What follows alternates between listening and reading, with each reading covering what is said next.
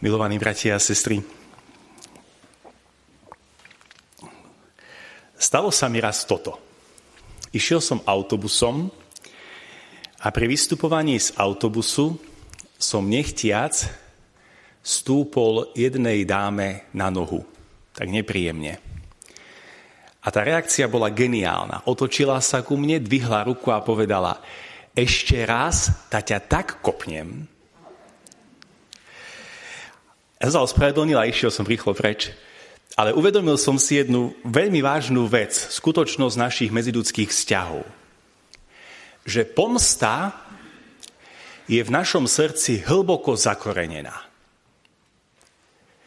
Že to, čo sa píše v katechizme aj vo Svetom písme na prvých stránkach, že sme náchylnejší k zlému, je pravda. Pretože stále tá prvá reakcia emočná je takáto. Chcem sa pomstiť. A uvedomil som si, že takto to beží naozaj vo všetkých rôznych iných ľudských situáciách. A totiž, že keď nám niekto robí zle, tak mu chceme tiež dopriať to zlo. Nie? Keď nám niekto znepríjemňuje život, tak sa tešíme, keď aj on má nepríjemný život. Alebo keď ideme do extrémov, ak nám niekto zničí život, aj my mu chceme zničiť život. Ak niekto je nám nesympatický, nebojujeme o sympatie z jeho strany. A tak ďalej, a tak ďalej. Jednoducho, to zlo je nejako takto medzi nami zakorenené z rôznych dôvodov, že prirodzene vytvára akúsi špirálu zla. A do toho prichádza dnešné evanielium, kde Kristus hovorí tak úplne ľahúčko, milujte svojich nepriateľov. A tak si možno poviete, čo tým Ježiš myslí? A možno si tiež povieme, aké ľahké je prijať iné Ježišové kázania a aké ťažké je prijať toto ako jednu silnú evaneliovú požiadavku. Milovať aj nepriateľov. Aj tých, ktorí nie sú nám sympatickí. Pretože v skutku asi málo kto na svete má ozajstných nepriateľov.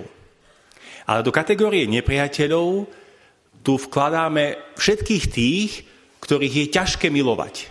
Z rôznych dôvodov. Kde je ťažké vyjadriť sympatie z rôznych dôvodov.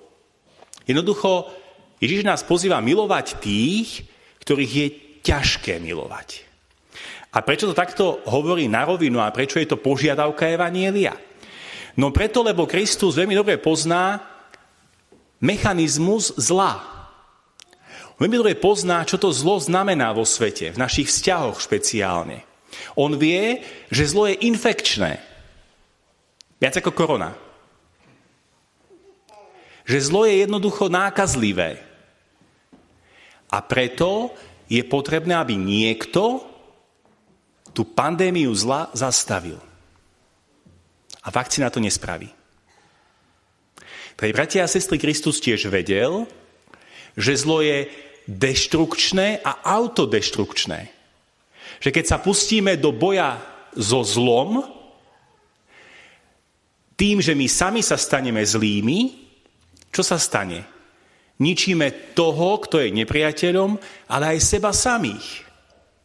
A tak podporujeme ďalej tú špirálu zla vo svete a je to stále horšie a horšie. A preto Kristus hovorí inými slovami, zastavujte tú špirálu zla vo svete. Zastavujte to, čo nefunguje. Lebo vieme aj z praxe, že Kristus nás pozýva k tomu, aby sme boli hrdinami všedných dní. Aby sme boli lepší ako včera. Aby sme sa stávali svetejšími. Alebo ako to hovoria posledné slova state dnešného Evanília, aby sme boli dobrí a milosrdní, ako je náš Boh dobrý a milosrdný. Ježiš totiž posúva tú logiku akoby z pohanstva, kde fungovala pomsta naplno, cez starý zákon s Mojžišovým oko za oko, zub za zub, aby to aspoň nepresahovalo ten hnusný oheň pomsty, aby tí ľudia boli aspoň na úzde. A Kristus to posúva ďalej a pozýva všetkých nás, nestačí ani to. Zastavte zlo. Tým, že ho do istej miery budete trpieť, A že skúsite láskou premáhať zlo. Lebo poďme teraz do praxe našich všedných dní. Rodín, farnosti, spoločenstiev, aj celej spoločnosti. Keď hnev skúsime odstraňovať hnevom, čo vznikne? Väčší hnev. A sme mimo. Keď zlosť začneme odstraňovať zlosťou, čo vznikne? Väčšia zlosť. A sme mimo. Keď ignoranciu, napätie budeme odstraňovať ignoranciou a napätím, čo vznikne? Ešte väčšie napätie. A sme mimo. Ale keď hnev budeme premáhať odpustením, zastavíme hnev. Keď zlosť skúsime riešiť pokojne, zastavíme zlosť.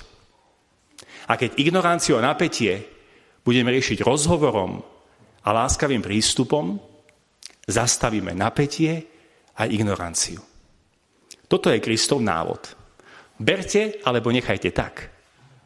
Je to ponuka na lepší život a na lepší svet. A ako na to? Ako to spraviť? Niektorí ľudia očakávajú, že sa zmenia okolnosti. Poviem tajomstvo. Nezmenia. Svet bude stále takýto. Náchylný k zlu, k hnevu, k zlosti. Riešenie je v našom srdci.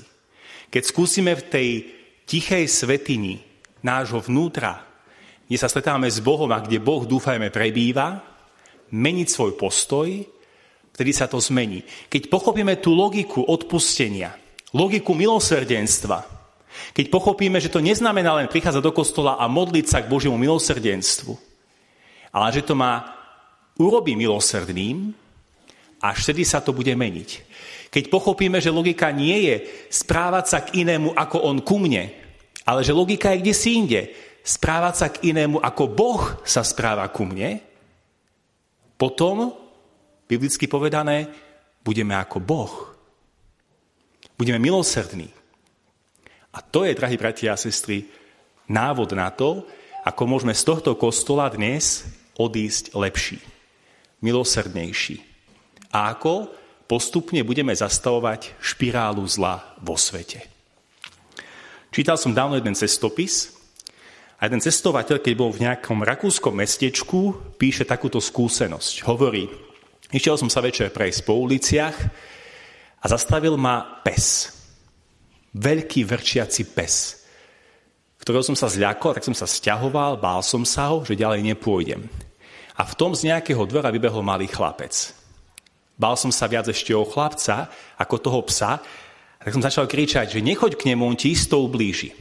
A ten, chlep, ten chlapec pribehol k psovi, objal ho, pes sa upokojil a chlapec sa otočil k cestovateľovi a hovorí, keď ho máš rád, nehryzie. Tam, kde si, milovaní bratia a sestry, je podstata toho, ako môžeme mať lepšie vzťahy. Je podstata toho, ako môžeme meniť tento svet. Keď sa budeme mať radi, nebudeme sa hrísť. Ale tá zmena nastáva v našom srdci. Pamätáte si tú ženu, ktorej som vstúpil v autobuse na nohu? Kto vie, či to pamätá ešte aj ona? Možno. Snad som veľmi neublížil. Uvažoval som pri príprave tejto kázne, ako by bolo vtedy správne reagovať. Viete ako? Odpustiť.